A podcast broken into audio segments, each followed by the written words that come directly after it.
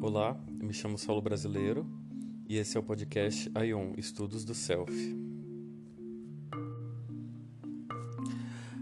Para esse podcast, com o tema Escola de Psicologia Analítica, eu me baseio principalmente em, no livro Jung e os Pós-Junguianos, de Andrew Samuels, no livro Compêndio de, da Cambridge sobre Jung, de Paul Jung, Esdre e Terence Downson, e no livro Psicanálise Junguiana, de Murray Stein. O livro Jung e os Pós-Junguianos, de Samuels, é, foi escrito em mil novecentos e oitenta e cinco, e já existiam algumas definições do que, de quais seriam as escolas de psicologia analítica, né, anteriores a esse livro, só que a descrição de Samuels ficou mais popularizada. Então, por exemplo, antes se falava em escola de Zurich e também uma escola de Londres, né? A escola de Londres sendo o grupo de Michael Fordham e a escola de Zurich, os junguianos foram formados pelo próprio Jung, como Mary-Louise von Franz, Yolanda Jacobi e outros. Então, o Samuels ele propõe uma nova, né, considerando essa e outras e outras definições de escolas de psicologia analítica, Andrew Samuels propõe nesse livro uma nova definição de quais são as escolas de psicologia analítica. E ele denominou como escola clássica, que seria equivalente à escola de Zurich, a escola desenvolvimentista, que é formada principalmente pelos analistas de Londres, né, que são formados pelo Michael Fordham, e a escola arquetípica, que tem como principal nome o James Hillman. E, e ele considerou que são para definir qual é a escola de psicologia analítica que determinado pensador segue, ele considerou dois eixos, que é o eixo teórico e o eixo clínico. Os três conceitos de Jung que compõem esse eixo teórico, né, as três áreas de estudo, é, primeiro, a definição de arquétipo, segundo, o conceito de self, ou si mesmo, e, terceiro, o desenvolvimento da personalidade.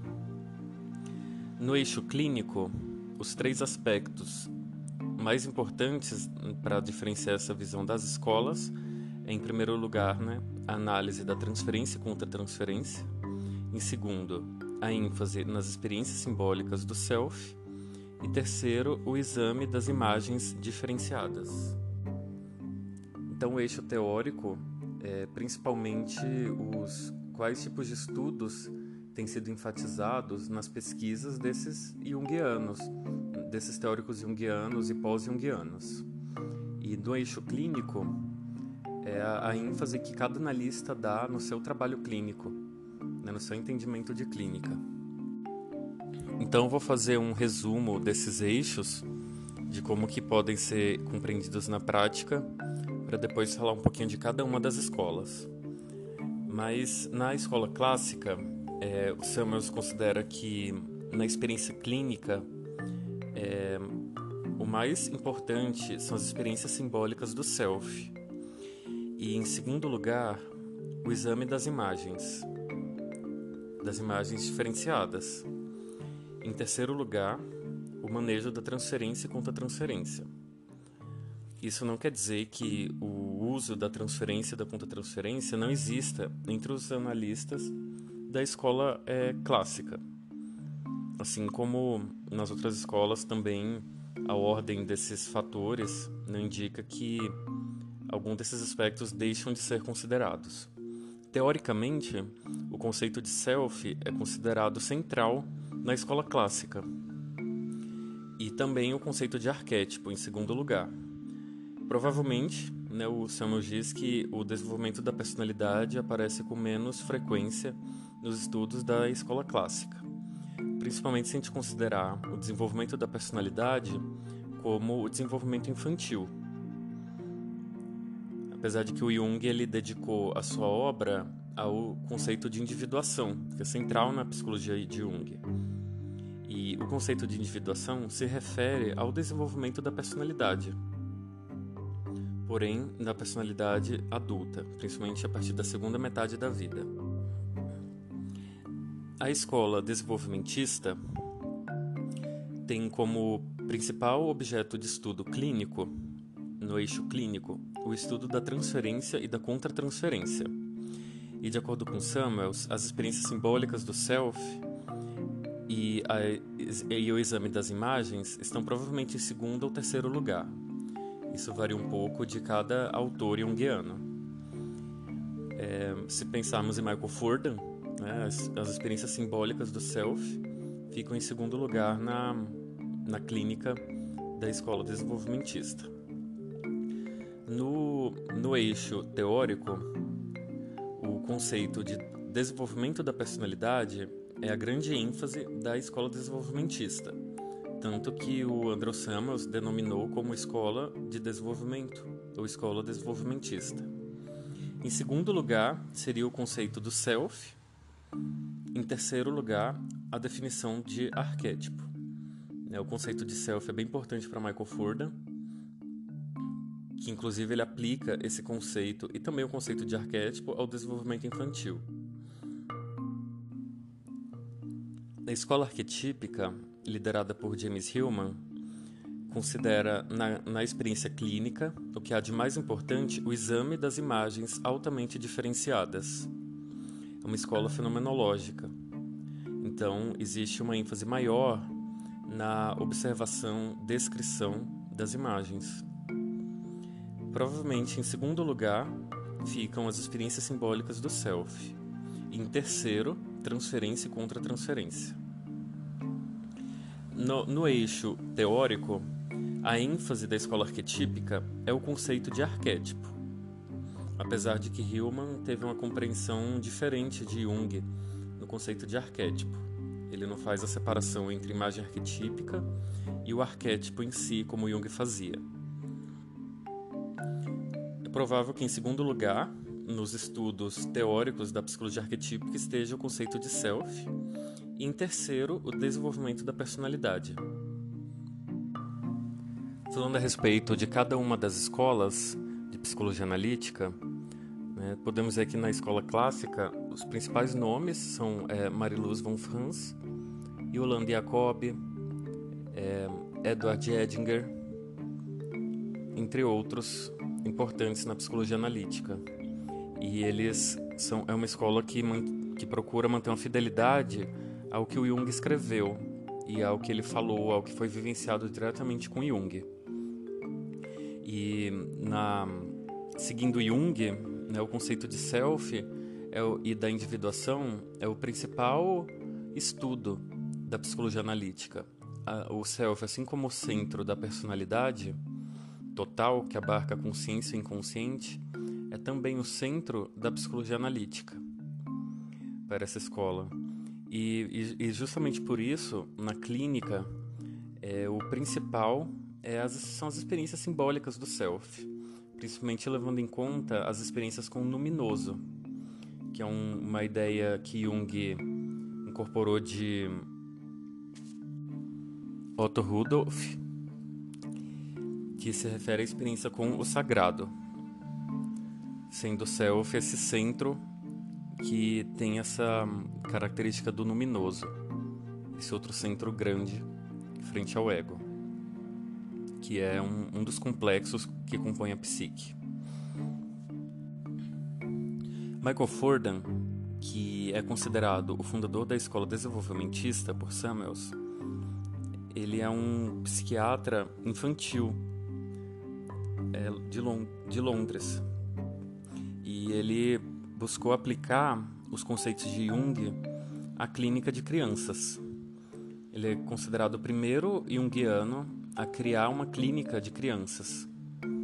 E ele fez muitas leituras e assistiu seminários de psicanalistas que estavam desenvolvendo esse trabalho de, de análise de crianças.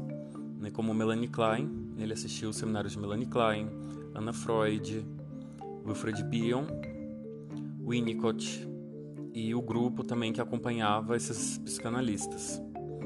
É, Michael Fordham era também amigo do Winnicott, tendo trocado uma correspondência bem complexa com ele. Inclusive, influenciou o conceito de self de Winnicott é, com a psicologia analítica. Pelo motivo de criar uma clínica para crianças e adolescentes, é, o Michael Fordham sentiu que era necessário fazer um estudo mais aprofundado do desenvolvimento do ego.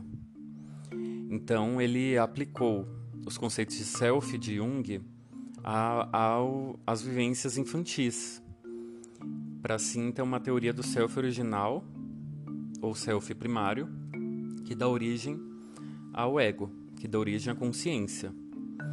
E, e para isso, ele, ele fez interlocuções, principalmente com o pensamento de Melanie Klein, que Melanie Klein ela descreveu as fantasias infantis, as fantasias da criança, que é um mundo rico de fantasias e imaginação. E Fordham percebeu que mesmo com metodologias totalmente diferentes, Jung e Klein descreveram algumas fantasias arquetípicas que são bem semelhantes, que tem alguns temas que são... os temas arquetípicos são universais. Então eles apareceram também na clínica kleiniana de crianças. Então, Fordham percebeu que alguns temas arquetípicos, como a dualidade da mãe, descritos por Jung como o arquétipo da mãe, da grande mãe e da mãe devoradora, aparecem nas descrições de Melanie Klein a respeito das fantasias das crianças, como a dualidade do seio bom e do seio mau, entre outros paralelos, que na obra do Fordham é bem aprofundada. E... E também os analistas londrinos, eles têm uma característica bem empírica, né, de focar o empirismo na, na, na, nas teorias da psicologia analítica. Então eles, nesse intuito de responder às demandas clínicas de seus pacientes, que eram diferentes dos pacientes de Jung e de Zurich, acabaram construindo uma... uma psicologia analítica que, de acordo com Samuels, é híbrida da psicanálise kleiniana.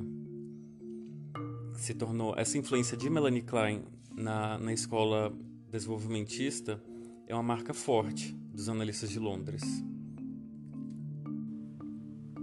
E por essa necessidade clínica se aprofundou também o estudo da relação de transferência e contratransferência, que é um dos temas que Michael Fordham mais aprofundou.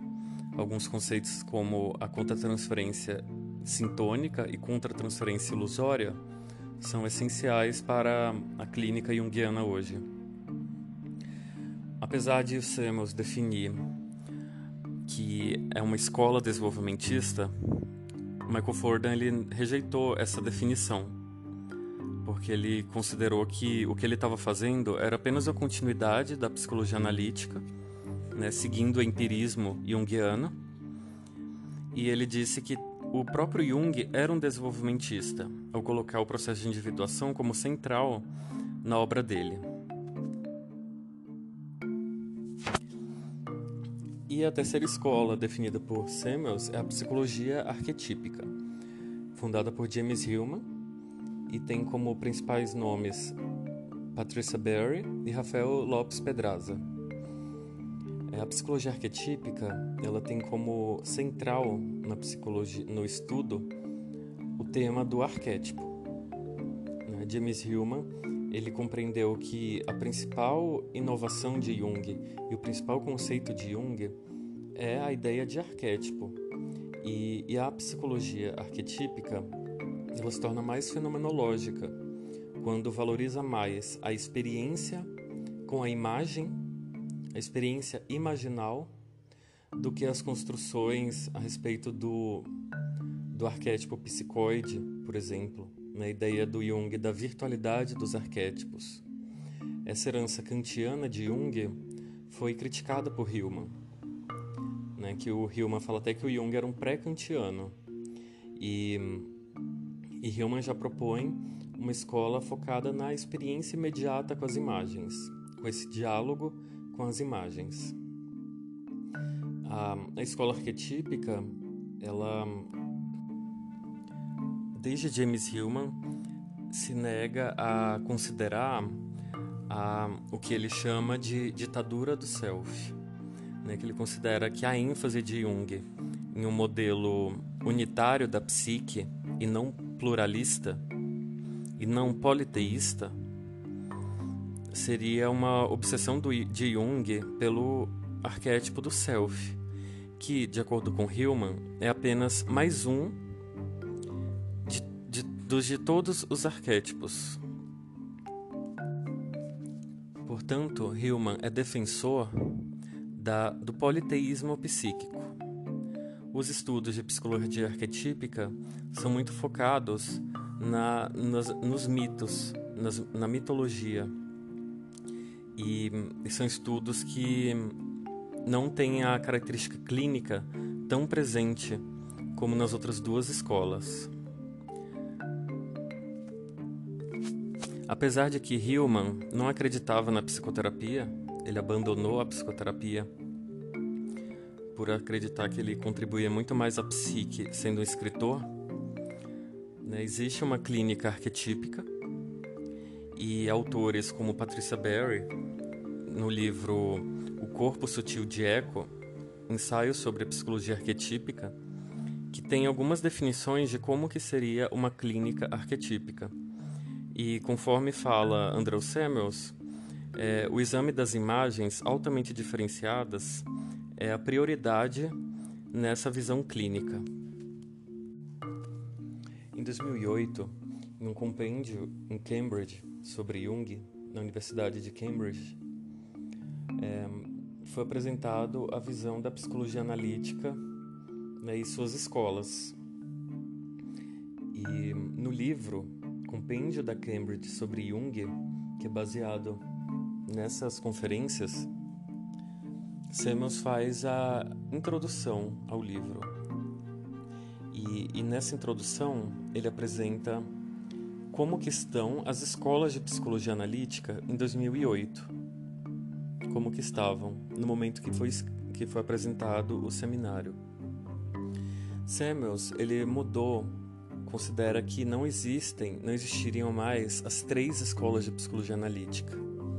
Ele considera que existem quatro escolas de psicologia analítica, sendo, em primeiro lugar, o fundamentalismo junguiano, que são é, os junguianos clássicos, que se tornaram, enfatizaram muito a ortodoxia em relação aos escritos de Jung e se fechando para as inovações clínicas da escola desenvolvimentista ou das críticas feitas por James Hillman, né, na escola arquetípica.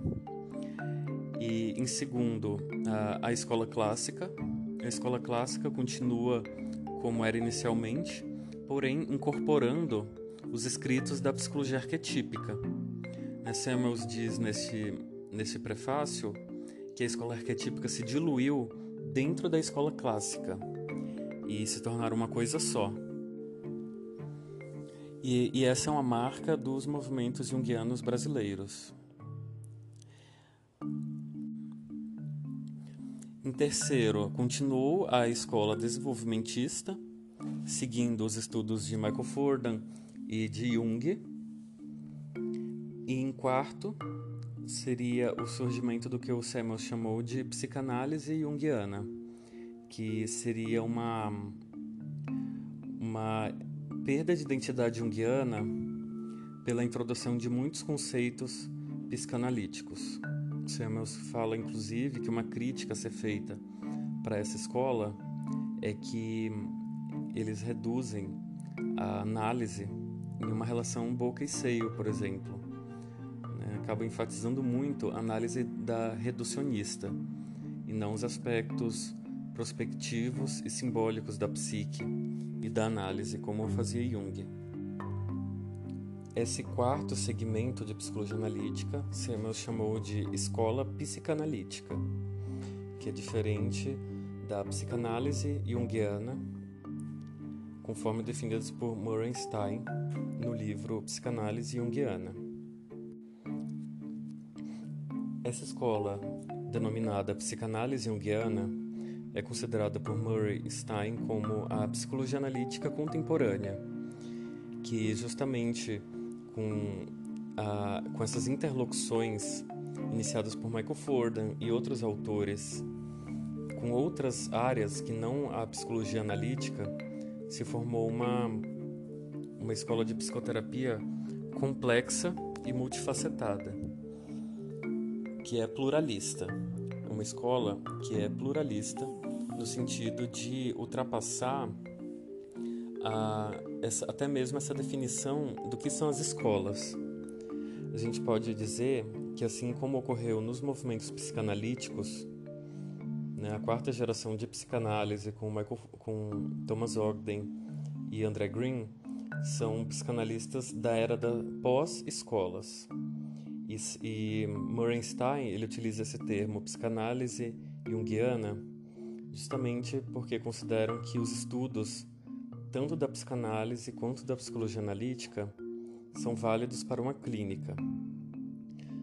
Né, o compromisso é principalmente com o trabalho clínico. Então, são, são influências nessa escola de psicologia junguiana é, a psicanálise da teoria das relações de objeto, como já em Michael Fordham, e também as neurociências, que é uma marca muito forte, e, e também o uso livre de autores tanto junguianos da, da escola clássica, arquetípica e desenvolvimentista, quanto autores de outras escolas de psicoterapia. Tudo isso tendo como coluna, como centro, a teoria de Jung e o processo de individuação. Podemos dizer que Murray Stein deu continuidade ao, in- ao que iniciou com Michael Fordham, que é o desenvolvimento da clínica junguiana, sem ter um compromisso de uma ortodoxia. Também é, é importante citar a escola da psicologia simbólica junguiana, que é uma escola brasileira fundada por Carlos Bainton, em que ele reformula alguns conceitos de Jung com, com o intuito de integrar a, a psicanálise freudiana e a análise da Zen-análise, principalmente Heidegger. Carlos Byington, ele se formou em Zurich, no Instituto Jung de Zurich, foi analisando de Mary-Louise von Franz e, e ele assistiu seminários dos seguidores de Jung e também de Heidegger. E assim ele fundou a escola da psicologia simbólica junguiana, que é uma escola forte na Sociedade Brasileira de Psicologia Analítica. Ele formou diversos alunos e analistas com base nos estudos originais dele. Apesar de Samuels ter redefinido as escolas de psicologia analítica,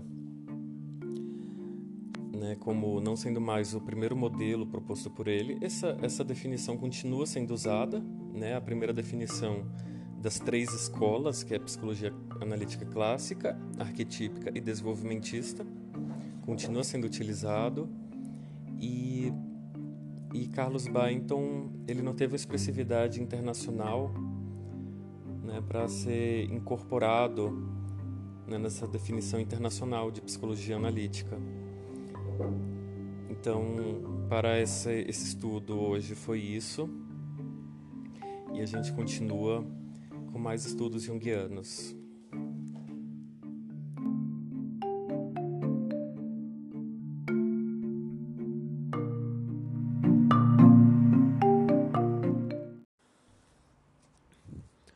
Olá, sou Saulo Brasileiro e hoje vou falar a respeito do tema identificação e o ego, né, e o eu na psicologia analítica.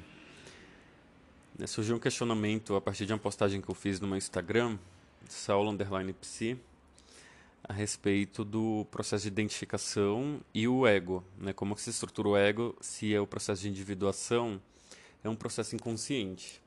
Esse questionamento veio de um colega psicanalista lacaniano.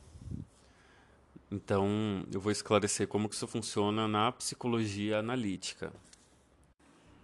No livro de Jung, Tipos Psicológicos, que foi lançado em mil novecentos e vinte e um, ele tem algumas citações interessantes a respeito desse tema, que eu vou ler e comentar.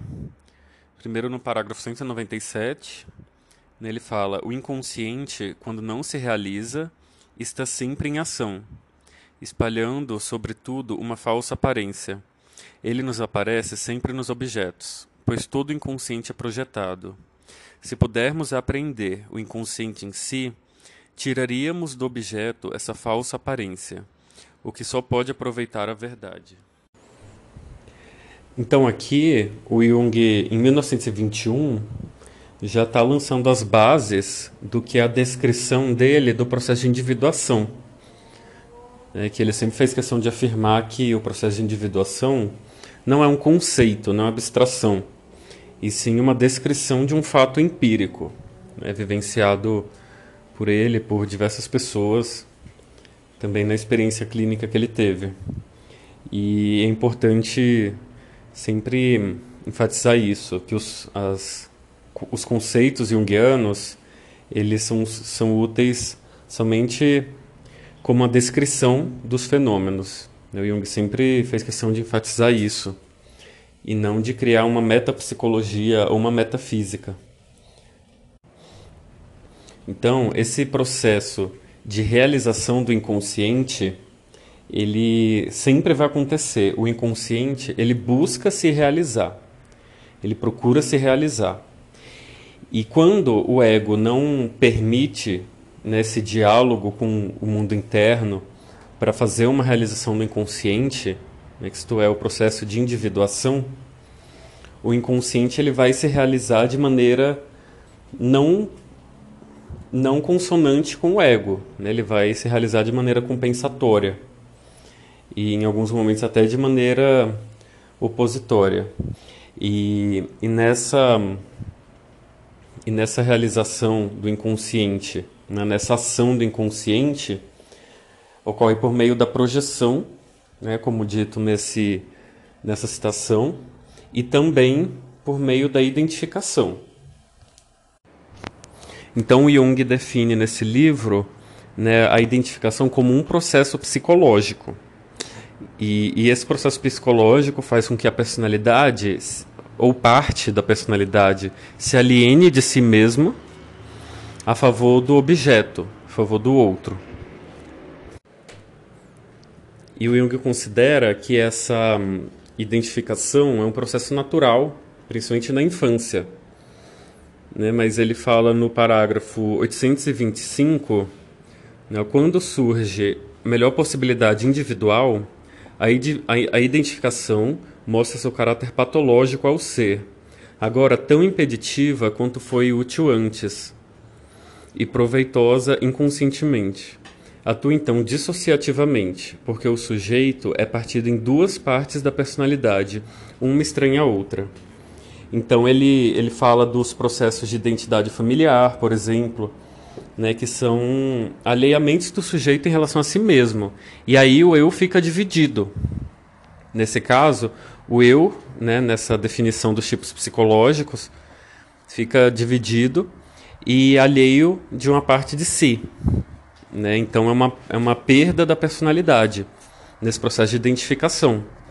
E o objetivo, né, do processo de individuação e também do processo da própria análise junguiana é fazer a retirada dessas identificações e essa integração, né, com o todo da personalidade. No parágrafo oitocentos e vinte e cinco, o Jung cita, por exemplo, a identificação do filho com o pai, né, que o, o filho passa a adquirir os modos do pai. E é uma identificação, né, como eu falei, natural, normal. É, e por, mas por que, que assim o ego está dividido ainda? Porque é uma identificação com esse complexo paterno, né? A, os processos de identificação e projeção para a psicologia analítica, elas são, eles são processos inconscientes E o, o objeto que está sendo projetado é o próprio complexo, são os complexos. E não, a, e não o ego, né? A identificação não vem de fora para dentro. Então, por isso que o Michael Fordham ele faz essa associação com o conceito de Melanie Klein de identificação projetiva. É, no livro Desenvolvimento da Personalidade, o Jung tem um, um artigo que se chama Casamento como Relacionamento Psíquico.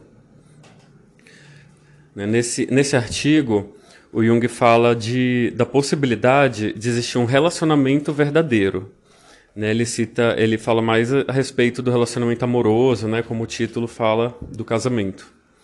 E nesse, nesses processos de identificações, identificados por ele, ele fala da motivação inconsciente para se manter em um relacionamento, para se atingir um casamento. Então ele cita, por exemplo, né, que uma identificação com os pais pode fazer com que o indivíduo procure realizar o destino dos pais em um, em um casamento, e não o destino dele, e não construir o próprio destino. Então isso é uma identificação que, que acaba influenciando nessa relação. E outra, outros fatores que ele cita, por exemplo, é a, a parte contrassexual da personalidade, que são as imagens, né, arquetípicas da ânima e do ânimos, que também é projetada nessa relação, e aí acontece uma identificação inconsciente entre os dois pares do casal. Ele também fala de uma união que tem o, o sentido inconsciente de realizar uma necessidade instintiva, uma necessidade de procriação. Mas aí o Jung fala que nada disso é uma relação verdadeira. Um relacionamento verdadeiro é quando a, o ego tem consciência da motivação que está por trás desse relacionamento. E aí o ego pode, de fato, né, escolher e decidir como que ele vai direcionar. Por isso tem uma, fase, uma frase famosa do Jung, que fala que quando você não conhece o inconsciente, irá o chamar de destino.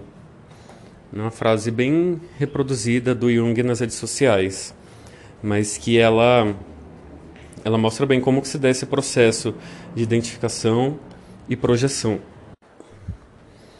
Então é por isso que o Michael Fordham faz essa associação, né, entre a identificação projetiva de Melanie Klein e os processos de identificação do Jung. Porque para ambos, o, os processos psíquicos as, são inconscientes também.